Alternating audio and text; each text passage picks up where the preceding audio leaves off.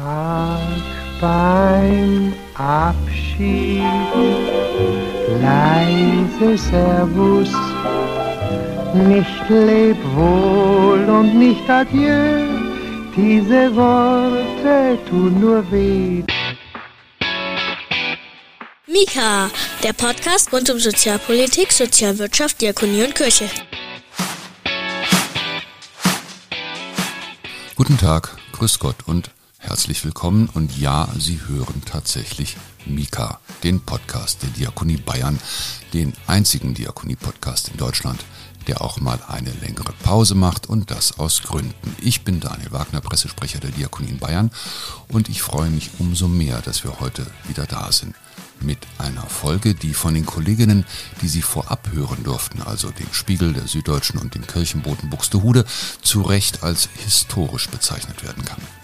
Unser heutiger Gesprächspartner geht nach zehn Jahren an der Spitze eines diakonischen Landesverbandes in den Ruhestand. Und wir von MIKA wollten von ihm wissen, wie war das denn so? Heute zu Gast bei MIKA Pfarrer Michael Bammessel, Präsident der Diakonie Bayern. Herr Bammessel, herzlich willkommen bei MIKA, dem Podcast der Diakonie Bayern. Es ist für uns eine Premiere. Wir haben noch nie mit einer Ausnahme ein Live-Gespräch face-to-face gemacht. Wir haben es bislang immer telefonisch gemacht. Sie sind der erste Gesprächspartner, den ich sehe. Ich fühle mich geehrt. Ähm, der Anlass, Herr Bammessel, ist ähm, Ihr Eintritt in den Ruhestand. Und äh, dazu gehört natürlich, dass man ein bisschen zurückblickt. Wir würden gerne mal ganz an den Anfang zurückgehen. Sie waren Gemeindepfarrer, dann waren Sie Stadtdekan und dann haben Sie sich als Präsident der Diakonie Bayern beworben. Warum? Ich hatte ganz offen gesagt diese Funktion überhaupt nicht im Blick. Ich wusste zwar, dass mein Vorgänger äh, Doktor Ludwig Markert in Ruhestand geht, aber ich habe die Ausschreibung für seine Nachfolge im Amtsblatt der Landeskirche überblättert oder nicht wahrgenommen, weil ich eigentlich überzeugt war, dass das nicht mein Weg sein wird. Ich hatte mich auch nicht intensiv mit der Frage beschäftigt. Und dann habe ich einen Anruf von dem damaligen für die Diakonie zuständigen Oberkirchenrat bekommen, dem Detlef Bierbaum, den ich von früher her kannte. Und das war kurz nach Weihnachten. Und er sagte, ja, also Michael, du hast doch sicher die Ausschreibung gelesen und äh, wirst du dich bewerben, so ungefähr. Und dann habe ich gesagt, oh, welche Ausschreibung? Ähm, und äh, so begann meine Beschäftigung mit dem Thema. Und ich habe dann aber natürlich, ähm, wenn ein Freund äh, wie Detlef Bierbaum einem da so einen Hinweis gibt, dann nimmt man den ernst und dann habe ich Äh, die Ausschreibung mir mal genau angeschaut, habe mich dann mit dem Herrn Markert getroffen hier, habe mir mal berichten lassen, was mit der Aufgabe verbunden ist und äh, dann nach und nach in mir der Gedanke gereift, dass das vielleicht doch ein Weg für mich sein könnte, weil ich hatte ja vorher schon auch als Dekan sehr viel mit diakonischen Themen zu tun. Hier in Nürnberg die Stadtmission, die ja der Nürnberger diakonische Träger ist. Da war ich jahrelang Vorsitzender vom Verwaltungsrat. Die Stadtmission hat breite diakonische Arbeitsfelder, wo ich vieles davon auch kennengelernt habe. Und von daher hatte ich ein Bild, was Diakonie ähm, für Arbeit macht. Wirklich großartige, bewundernswerte Arbeit. Und so kam es nach und nach dazu, dass ich mich dann beworben habe. Und gemessen daran, dass es nicht geplant war, ist es dann doch ganz gut gelaufen in den letzten zehn Jahren. Ähm, Sie hatten einen Blick äh, auf einen Träger, also auf die praktische Arbeit der Diakonie und sind dann auf die Verbandsebene gewechselt. In kurzen Sätzen, was war aus Ihrer Sicht der, der, der größte Unterschied oder was war das Neueste für Sie? Also ich kam ja aus dem Dekansamt, also aus einem kirchlichen Amt und im Grunde genommen ist das Dekansamt verwandt mit einer solchen Verbandsfunktion, weil auch als Dekan in der Kirche ist man nicht der, der jetzt von oben herab irgendwelche Entscheidungen trifft, selber alles bestimmt und gestaltet, sondern man ist eher ein Ermöglicher. Das heißt, man versucht, gute Rahmenbedingungen zu schaffen, damit die Arbeit etwa in den Kirchengemeinden von den Pfarrer und Pfarrerinnen und den anderen Mitarbeitenden gut gemacht werden kann. Das ist die Aufgabe eines Dekans. Und so ähnlich ist auch die Aufgabe des Verbands. Der Verband macht nicht selber die diakonische Arbeit, sondern muss versuchen, dass die einzelnen Träger vor Ort möglichst gute Bedingungen haben, um, um gute diakonische Arbeit machen zu können. Also muss entsprechend verhandeln über die, äh, mit Kostenträgern, man muss versuchen, ge- gesetzliche Rahmenbedingungen zu verbessern und so weiter. Also das war für mich im Grunde genommen eine durchaus vergleichbare Tätigkeit, sodass ich wusste auch, dass das mir liegt. Sie haben Ihren Vorgänger angesprochen, in seiner Zeit, also in den frühen Nullerjahren, fand die Zusammenlegung von Arbeitslosen- und Sozialhilfe statt, was wir heute als Hartz vier kennen, eins der damals größten sozialpolitischen Reformprojekte überhaupt. Wenn Sie auf Ihre Tätigkeit zurücksehen, was waren die größten sozialpolitischen Topics, wo Sie als Vertreter eines Verbandes versucht haben, Rahmenbedingungen für immerhin knapp hunderttausend Mitarbeitende zu schaffen? Also es gab große äh, Sozial äh, Reformen, sage ich mal. Das größte ist eigentlich das Bundesteilhabegesetz, was die Regeln für die Eingliederungshilfe, die, also die Arbeit mit Menschen mit Behinderung, auf äh, eigentlich neue Füße stellen will, mit einem wesentlich größeren, mit wesentlich größeren Möglichkeiten für den einzelnen Menschen auch selber zu wählen, welche Betreuungsform zum Beispiel oder Wohnform er möchte, was auch die Finanzierung ganz umstellt.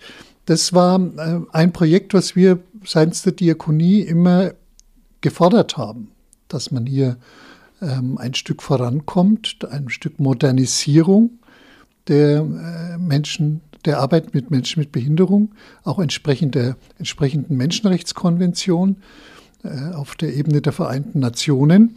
Dieses Projekt ähm, ist zwar dann auf den Weg gebracht worden, aber es hat sich wie bei vielen großen Projekten herausgestellt, dass die bürokratischen und verwaltungstechnischen Hürden enorm sind. Und das ist ja bis zum heutigen Tag immer noch nicht komplett äh, umgesetzt. Und auch manches, was wir so an Hoffnungen hatten, ist auch, lässt, wird sich nicht so bewahrheiten, wie wir ursprünglich dachten. Andere großen Themen, große Themen waren immer die ganzen Jahre über die Altenpflege. Da gab es immer wieder Reformen in diesen Jahren, immer wieder einzelne Schritte, Pflegestärkungsgesetz eins, zwei, drei, wo auch immer wieder tatsächlich Verbesserungen erreicht wurden, wo wir aber trotzdem jetzt sagen müssen, auch nach äh, zehn Jahren muss ich sagen, der ganz, ganz große Durchbruch, die Pflege, die Altenpflege vor allem auf neue Füße zu stellen, ist nicht gelungen. Das ist auch äh, schmerzlich. Und das dritte ganz große Thema war äh, die Migration. Jetzt wieder ganz neu durch die, durch die Ukraine-Flüchtlinge, aber davor ja eben in die, die große Flüchtlingswelle etwa um zweitausendfünfzehn herum, es hat ja vorher schon begonnen, ausgelöst vor allem durch den Syrienkrieg, aber auch andere ähm, weltpolitische Ereignisse. Und da waren wir als Diakonie sehr stark gefordert und haben ja immer auch dafür plädiert, dass wir menschenwürdigere Bedingungen brauchen, um Flüchtlinge hier aufzunehmen, eine größere Aufnahmebereitschaft und auch ein echtes Ja dazu, zu sagen, ja, das ist jetzt nicht ein Unheil, was über uns hereinbricht, wo wir dann schauen müssen, dass das so möglichst äh, äh, bald zu Ende ist, sondern wo wir sagen, das ist Teil ähm, unseres Profils als Deutschland, als Bayern, dass wir immer wieder auch Aufnahmeland sind für Menschen, die äh, zu uns kommen, weil sie äh, aus Notlagen kommen. Das hat schon angefangen mit der Fluchtbewegung nach dem Zweiten Weltkrieg und dann könnte man noch viele andere äh, aufzählen. Also das war eines meiner großen Anliegen, dass wir hier auch einen Mentalitätswandel bekommen und sagen, sagen wir doch mal endlich Ja dazu. Es ist so, es gehört zu unserer Wirklichkeit, dass wir, wie wir es genannt haben, ein, ein Zufluchtsland sind, ein Zufluchtsland. Und jetzt sehen wir es wieder, jetzt wo die dieser schreckliche Ukraine-Krieg im Gang ist, dass wir wieder zu einem Zufluchtsland geworden sind. Und ich glaube, dass das mittlerweile auch angekommen ist in der Mentalität vieler, auch in der Politik, dass das eben so ist, dass das Realität ist und dass man damit umgehen muss, sich nicht dagegen wehren kann. Natürlich kann man die Bedingungen gestalten, muss ja auch gestalten, man kann nicht, auch nicht jeden Menschen einfach aufnehmen, das würde uns auch überfordern, aber wir sind ein Zufluchtsland und dazu müssen wir stehen. Sie haben drei Topics genannt, das B T H G, die Pflege und das Thema Zuflucht, Migration. Äh, zumindest zwei, nämlich die ersten beiden, werden ja in erster Linie auf Bundesebene verhandelt. Wie frustrierend ist das eigentlich, als Präsident eines Landesverbandes eingekesselt zu sein zwischen den Interessen der Träger auf regionaler Ebene, den Interessen auf Landesebene und dem, was auf Bundesebene passiert? Also wo beginnen und wo enden auch die Gestaltungsmöglichkeiten, die man als, in Anführungszeichen, Landesfürst bei bundespolitischen Sozialthemen hat? Ja, es war ja nun lange so in meiner Amtszeit fast durchgängig bis jetzt auf die letzten Monate, dass die C S U Teil der Bundesregierung war und ja doch durchaus da auch eine selbstbewusste Rolle gespielt hat. Und deswegen konnten wir schon auch bundespolitische Themen mit übers Land auch anschieben und beeinflussen. Also dieses Bundesteilhabegesetz, ich erinnere mich noch gut an Gespräche mit dem damaligen bayerischen Ministerpräsidenten, mit Horst Seehofer, wo es auch genau darum ging. Damals hieß es noch Bundesleistungsgesetz, aber das war durchaus ein Thema auch unserer politischen Gespräche in Bayern. Und auch beim Thema Pflege haben wir schon auch immer hier von Bayern aus mit angeschoben. Natürlich kann man das nicht allein, da muss die Diakonie Deutschland federführend sein und andere Landesverbände. Aber ich hatte schon den Eindruck, dass wir hier nicht einfach nur Zuschauer sind, sondern auch einwirken können. Das ändert sich jetzt etwas, weil wir in der jetzigen Bundesregierung sind ja auch kaum äh, profilierte bayerische Politiker, etwa von S P D, Grünen oder F D P vertreten. Ähm, der Einfluss ist kleiner geworden. Da muss man jetzt mal sehen, äh, die Diakonie Bayern muss dann stärker, glaube ich, über bayerische Bundestagsabgeordnete ihre Themen einbringen. Da sind wir auch dabei. Also ich finde nicht, dass wir nur abseits stehen. Wie zufrieden sind Sie denn mit den Möglichkeiten, Ihre Themen in Bayern zu platzieren? Weil da ist die C S U ja nach wie vor ganz, ganz vorne dran. Wie leicht sind die Zugänge? Sie haben in einem anderen Interview äh, darauf hingewiesen, dass wir jetzt innerhalb der letzten Jahre die fünfte Sozialministerin haben, dass das ein richtiges, also es ist vielleicht kein Schleudersitz, aber scheint ein Karussell zu sein. Mhm. Ähm, und daraus abgeleitet, dass der Stellenwert der Sozialpolitik zumindest in der bayerischen Regierung offensichtlich nicht ganz so groß ist. Und wir entschuldigen uns an der Stelle bei den Hörern in Japan. Das ist jetzt ein bayerisches Phänomen, aber es interessiert Sie vielleicht trotzdem. Ja, es hat sich natürlich ausdifferenziert. Es ist eben einerseits das Sozialministerium, was für uns das wichtigste Ministerium ist. Aber es gibt auch ja das Gesundheits- und Pflegeministerium oder jetzt auch das Innenministerium als Partner in Migrationsfragen. Ich hatte jetzt gerade erst am Freitag ein Gespräch mit dem bayerischen Innenminister Hermann und ich habe schon den Eindruck, dass wir als Gesprächspartner von den jeweiligen Ministerien ähm, ernst genommen und zum Teil auch ausgesprochen gesucht werden. Etwa, wenn ich an den neuen bayerischen Gesundheits- und Pflegeminister denke, Holecek, der mit den Wohlfahrtsverbänden einen intensiven Dialog führt, und wo wir auch äh, über Kanäle in das Ministerium hinein, auch auf der zweiten und dritten Ebene, immer wieder gute Gespräche führen. Also ich habe schon den Eindruck, dass im Prinzip in den Ministerien die Partnerschaft mit den Wohlfahrtsverbänden und damit auch zur Diakonie, wir sind ja der zweitgrößte Wohlfahrtsverband in Bayern, dass die, dass die gesehen wird und ernst genommen wird und wir auch bei fachlichen Fragen immer wieder auch mal gefragt sind, wie wir das einschätzen. Wir hatten zum Beispiel, wie es darum ging, das Psychisch Krankenhilfegesetz auf den Weg zu bringen hier in Bayern. Das war damals im Gesundheitsministerium ja angesiedelt. Da hatten wir gegenüber dem ersten Entwurf erhebliche Bedenken, zusammen mit anderen, haben die auch vorgetragen und das hat tatsächlich auch bewirkt, dass in dem Gesetz dann, wie es verabschiedet wurde, noch in letzter Minute nochmal erhebliche Verbesserungen vorgenommen wurden. Also wir werden schon auch immer wieder ähm, wahrgenommen und gefragt und äh, als Partner ernst genommen. Die Politik ist ein Gesprächspartner, die Kirche ist der andere.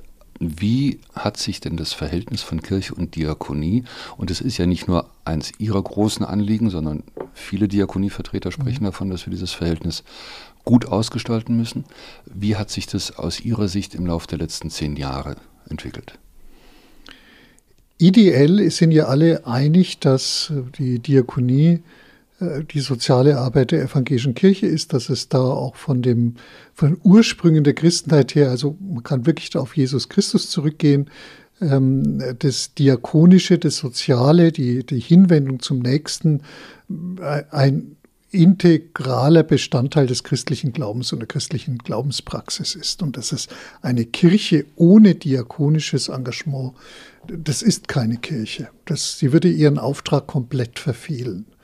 Das ist unbestritten und das ist in diesen Jahren auch immer wieder von allen Seiten bekräftigt worden. Die Schwierigkeit liegt daran, dass wir zwei unterschiedliche Organisationslogiken haben.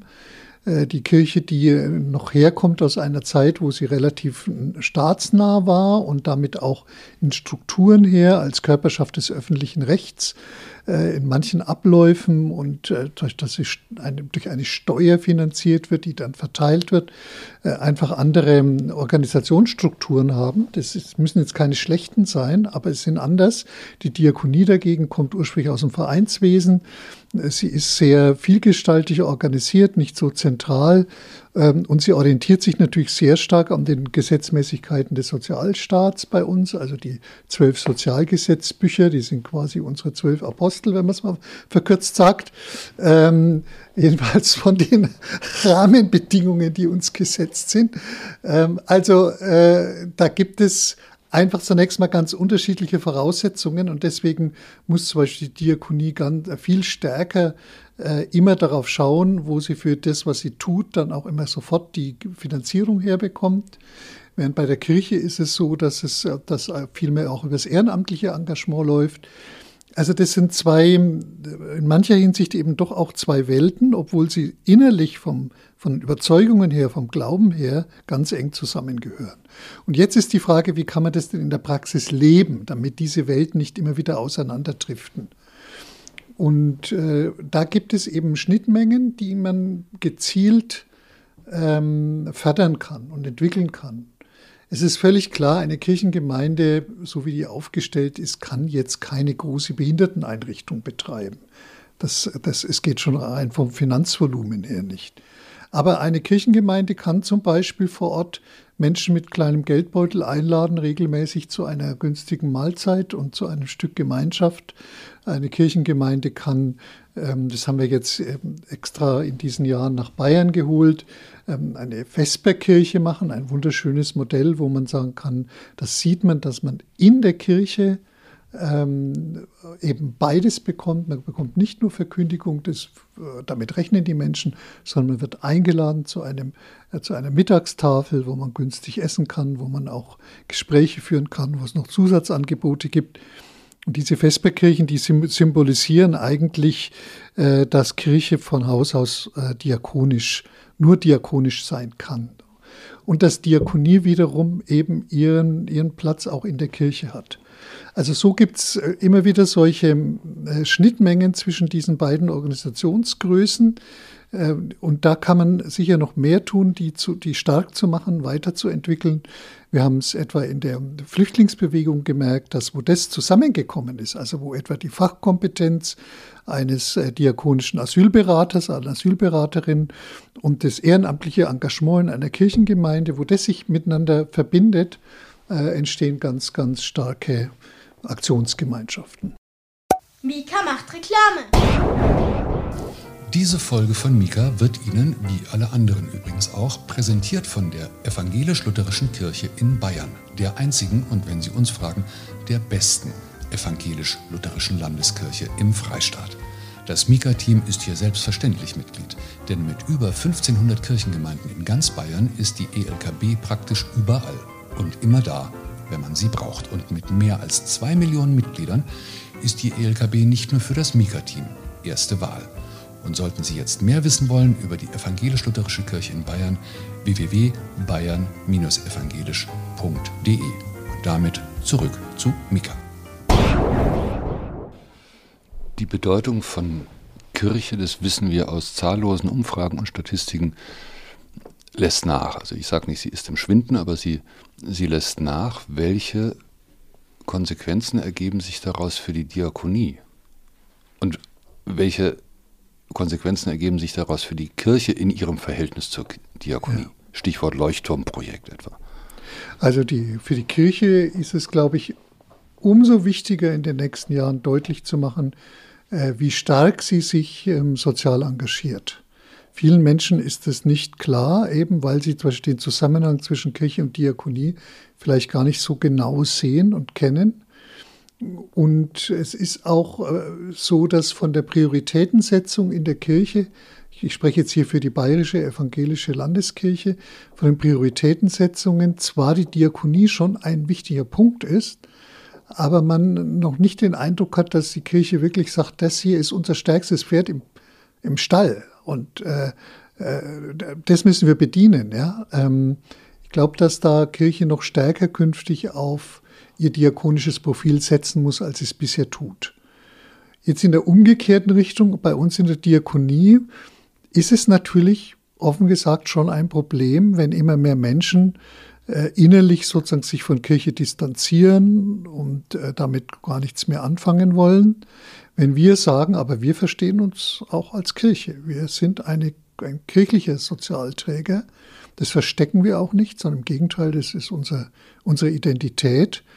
Es kann dazu führen, dass manche Menschen äh, dann sagen, okay, dann diese Diakonie kommt für mich etwa als Arbeitgeber nicht in Frage oder, oder ich will mir, ich suche mir einen anderen Anbieter. Das ist natürlich möglich. Wir leben in einer pluralen Welt. Niemand ist gezwungen, einen konfessionellen Sozialträger ähm, in Anspruch zu nehmen. Aber das, also ich sag mal so, es gab Zeiten, wo die Kirchlichkeit der Diakonie ein Stück Vertrauensvorschuss bedeutet hat, wo die Leute gesagt haben, okay, wenn die von der Kirche sind, dann geht es denen nicht ums Geld, denn die, die wollen das Gute, die sind seriös und vertrauenswürdig. Und jetzt tut sich das leider in manchen Bereichen umkehren, jetzt gerade durch die Missbrauchsdebatten rund um die vor allem katholische Kirche, dass Leute eher mit einem Misstrauen äh, kommen und sagen, wenn die Diakonie äh, mit der Kirche zusammenhängt, wer weiß, was das ist. Also da mache ich mir schon Sorgen, und da müssen wir gerade deswegen wieder dran arbeiten, das neu zu gewinnen, zu sagen, nicht nur Diakonie genießt Vertrauen, sondern auch die Kirche genießt Vertrauen. Weil das lässt sich auf Dauer, auf Dauer ist das gefährlich, wenn das so weit auseinanderdriftet. Wie könnte sowas konkret aussehen? Also, dass der Diakonie wieder mehr Vertrauen entgegengebracht wird, weil sie kirchlich ist. Wer muss da seine Hausaufgaben machen, die Kirche oder die Diakonie? Ja, das, das, im Moment ist es wohl so, dass da die, die, die Kirche mehr Hausaufgaben machen muss. Ich meine, wir in der Diakonie haben die schon auch immer wieder. Es ist lebenslanges Lernen, lebenslang Hausaufgaben machen, das, da ist man nie fertig.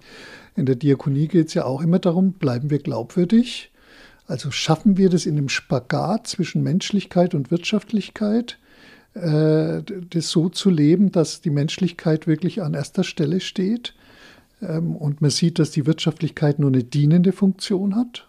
Die muss menschliches Handeln ermöglichen, darf aber jetzt nicht zu dem eigentlichen Ziel werden.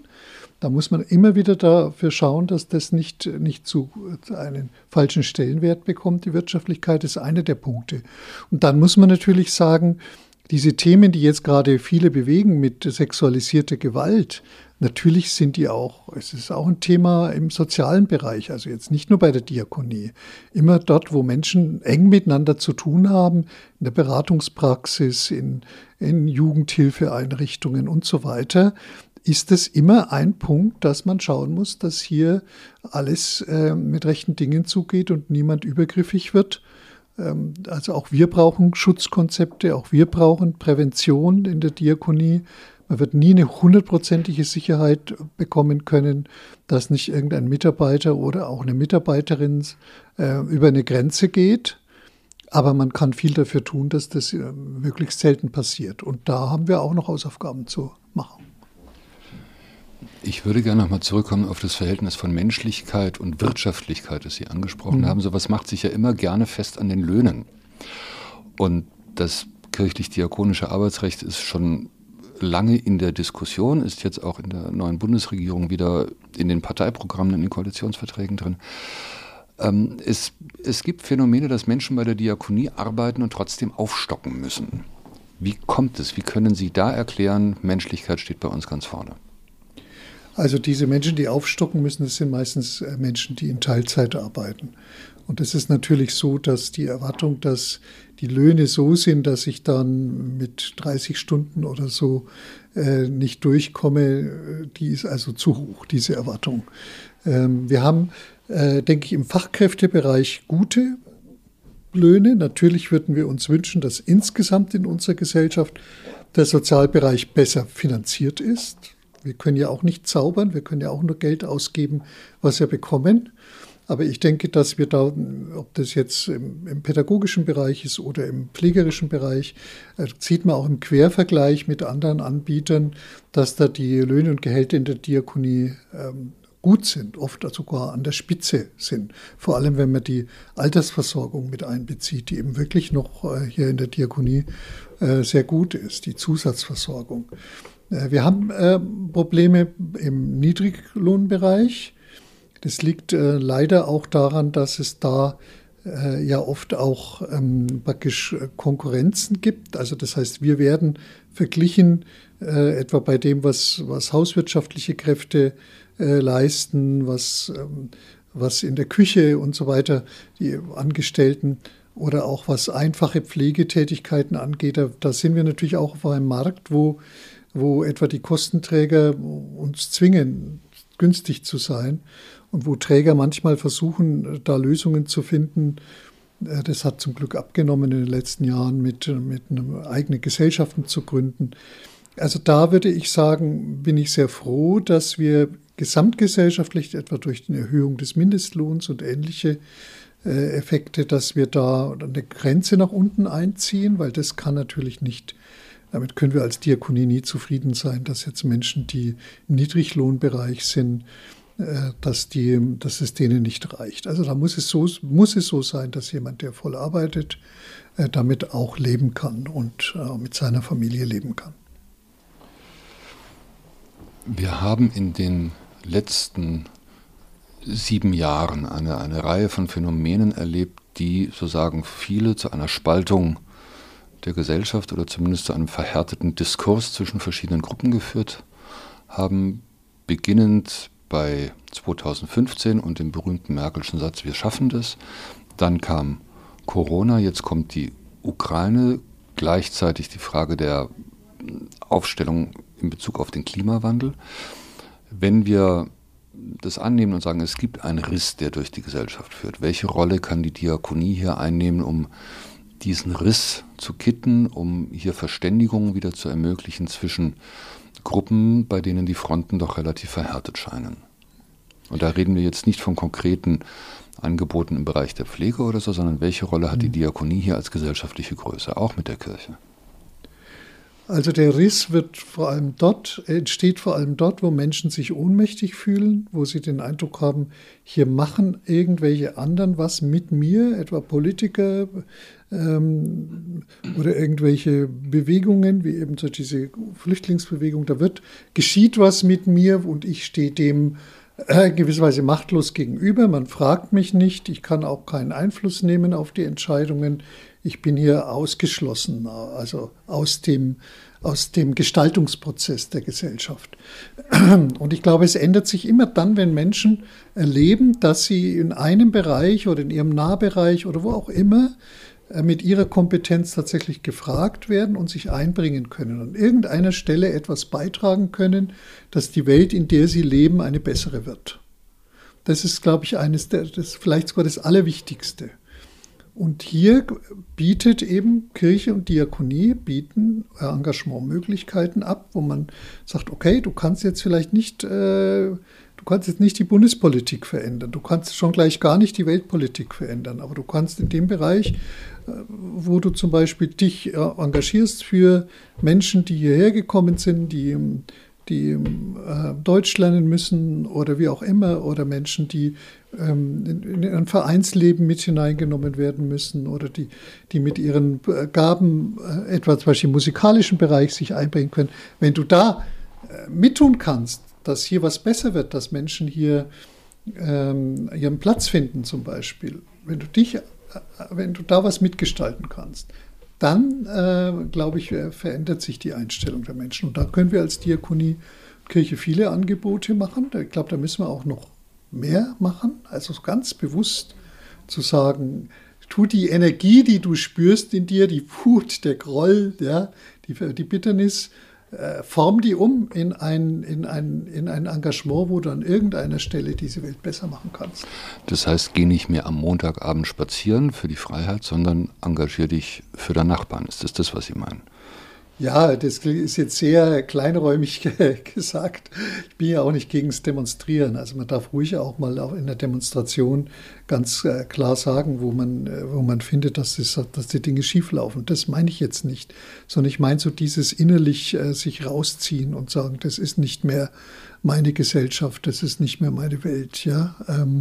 So, sobald ich mich an irgendeiner Stelle einbringe in dieser Welt und und was mitgestalte, dann ist es wieder meine Welt. Das ist so meine, äh, meine Vision. Und ich sage, das ist auch ganz oft passiert. Also wir haben zum Beispiel ja den, am Anfang, als die große Flüchtlingsbewegung kam, hatten viele die, die Meinung, naja, in den Städten, da gibt es eine gewisse größere Toleranz gegenüber Migration, weil ja, die Städter sind es gewohnt. Aber wenn die jetzt alle mal irgendwo auf dem Land unter, untergebracht werden, dann wird das alles ganz schwierig. Es hat sich aber gezeigt, dass die Menschen im ländlichen Raum oft auf die Menschen zugegangen sind, die jetzt neu da waren. Und dann hat jemand im Fußballverein mitgespielt oder bei der Freiwilligen Feuerwehr mitgemacht. Dann hat man sich gekümmert um die Kinder und sagt, also ich bin zwar gegen die, ich bin zwar gegen die Flüchtlingspolitik meiner Regierung, aber ich kann doch jetzt diese Kinder, die hier zu uns gekommen sind, die kann ich doch jetzt hier nicht, die sind mir doch nicht egal, ich will, ich will dafür sorgen, dass die auch in der Schule mitkommen. Und dann, also ist ganz viel entstanden, ja. Und also diese Erfahrung zeigt ja doch, dass es keineswegs aussichtslos ist, Menschen auch zu gewinnen für ein Engagement. Wir haben jetzt viel über die Vergangenheit gesprochen. Sie sind noch etwa zwei Wochen im Amt. Was sind die großen Bretter, die Ihre Nachfolgerin wird bohren müssen? Ja, zum Glück ist ja die Diakonie nicht so, dass ein Einzelner da irgendwie die Bretter zu bohren hat, sondern es ist immer auch eine Gemeinschaftsaufgabe. Das fängt davon an, dass wir ein vierköpfiger Vorstand sind, mit einem hochkompetenten Team von Mitarbeitenden hier im Haus, dass die anderen Wohlfahrtsverbände ähm, als ganz wichtige Partner sind. Die allermeisten sozialpolitischen Anliegen kann man nur gemeinsam voranbringen. Also ich muss jetzt hier nicht allein den großen Bohrer halten, die Frau Doktor Weingärtner. Und in dem Fall weiß ich auch gar nicht, ob das Bild vom Bohren dann das Richtige ist, weil die größte, das größte Problem, was wir alle haben werden in den nächsten Jahren, ist aus meiner Sicht die Nachwuchsgewinnung, die Fachkräftegewinnung. Das hängt mit dem, mit dem demografischen Aufbau unserer Gesellschaft zusammen. Das hängt damit zusammen, dass alle gesellschaftlichen Bereiche dringend Menschen brauchen, die die Berufe ergreifen. Das geht von den, von den akademischen Berufen bis runter zu den äh, Ausbildungsberufen. Überall ähm, gibt es Werbekampagnen, ob das für Lokführer ist oder für Soldaten oder für äh, Menschen in der öffentlichen Verwaltung. Und da werden wir, sind wir im sozialen Bereich halt einer von vielen Akteuren, die dringend nach Menschen sucht, die die Arbeit machen. Und ich glaube, das wird das größte Problem sein, dass wir vielleicht das Geld hätten für manches, aber wir finden die Leute nicht mehr, die die Arbeit machen.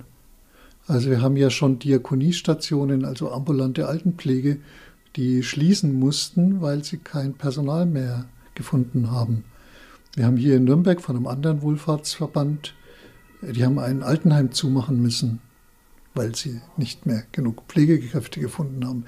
Wir haben in der Jugendhilfe das Problem, ganz, ganz gravierend in der Jugendhilfe. Da ist ja auch, da brauche ich ja für stationäre Jugendhilfe Menschen, die bereit sind, Wochenenddienst zu machen oder auch mal über Nacht präsent zu sein. Das passt nicht unbedingt in die Lebensvorstellung vieler junger Menschen heute, so einen Beruf zu ergreifen. Auch da wird es ganz schwierig werden.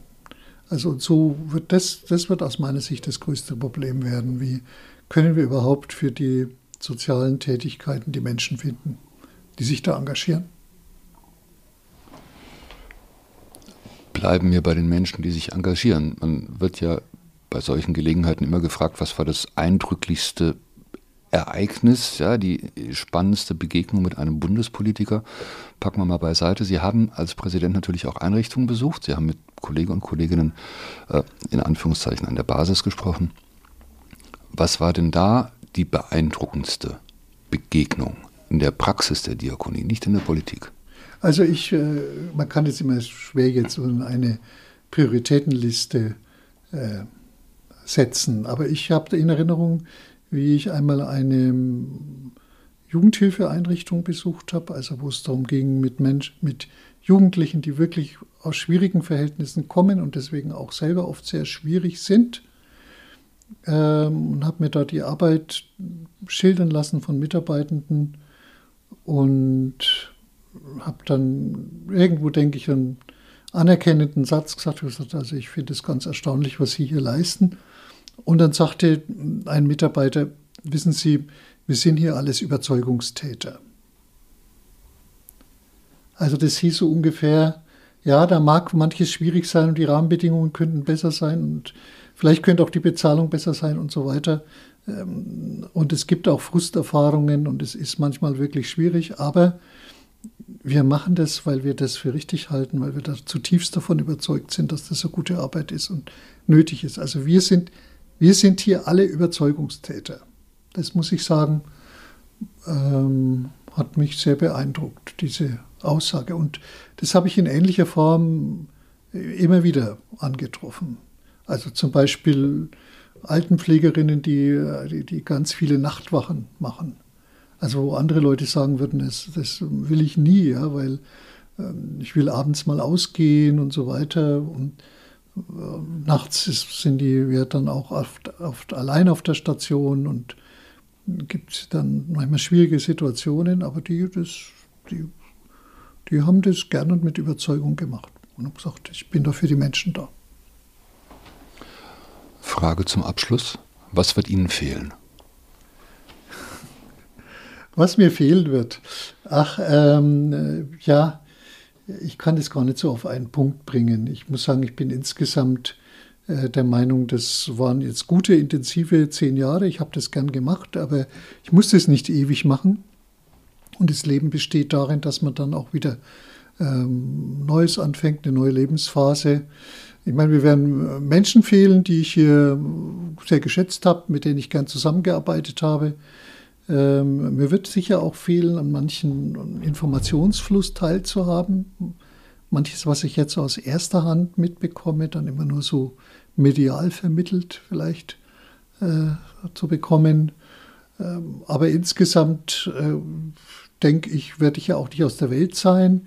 Ähm, das, was die Diakonie tut, das kriegt man auch äh, an vielen anderen Stellen mit. Ich verliere jetzt da nicht den Kontakt und ich habe Ich glaube nicht, dass ich den ganz großen Abschiedsschmerz haben werde. Michael Bammessel, Präsident der Diakonie in Bayern. Noch herzlichen Dank für das Gespräch und alles Gute für die nächsten Wochen und die Zeit, die danach kommt. Danke, dass Sie bei uns zu Gast waren. Danke. MIKA, der Podcast der Diakonie in Bayern.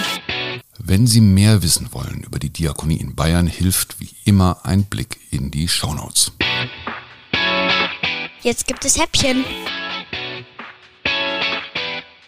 Bei allem Abschiedsweh gibt es aber dennoch das eine oder andere andere zu vermelden. Wenn Sie beispielsweise dachten, Mika sei der einzige Diakonie-Podcast in Deutschland, so haben wir frohe Kunde für Sie, es gibt noch mehr. Zum Beispiel den Podcast Martha Maria Sprechstunde. Hier bekommen Sie, Achtung, fundiertes Medizinwissen von den Chefärzten und Spezialisten aus dem Krankenhaus Martha Maria in Nürnberg, und zwar im Podcast und auch in Videos. Woche für Woche geht es um verschiedene Krankheiten, spezielle Untersuchungen und neueste Therapien, interessant möglicherweise nicht nur für Menschen in Bayern, sondern auch anderswo, zum Beispiel in Japan. Wir bleiben in Bayern. Am achtundzwanzigsten März beginnt im Freistaat die Frühjahrssammlung der Bayerischen Diakonie. Eine Woche lang sammeln wir insbesondere für Menschen, die wirtschaftlich immer noch unter den Folgen von Corona leiden und das Social Long Covid. Wenn Sie die Diakonie Bayern unterstützen möchten, finden Sie die Möglichkeiten wie immer in den Shownotes. God's already spoken a word to you and told you to do it. You need to do it right now. Das war's für heute von Mika. Wir freuen uns wie immer über Abonnenten, Kommentare, Feedbacks, Likes und so weiter über unsere verschiedenen Social-Media-Kanäle.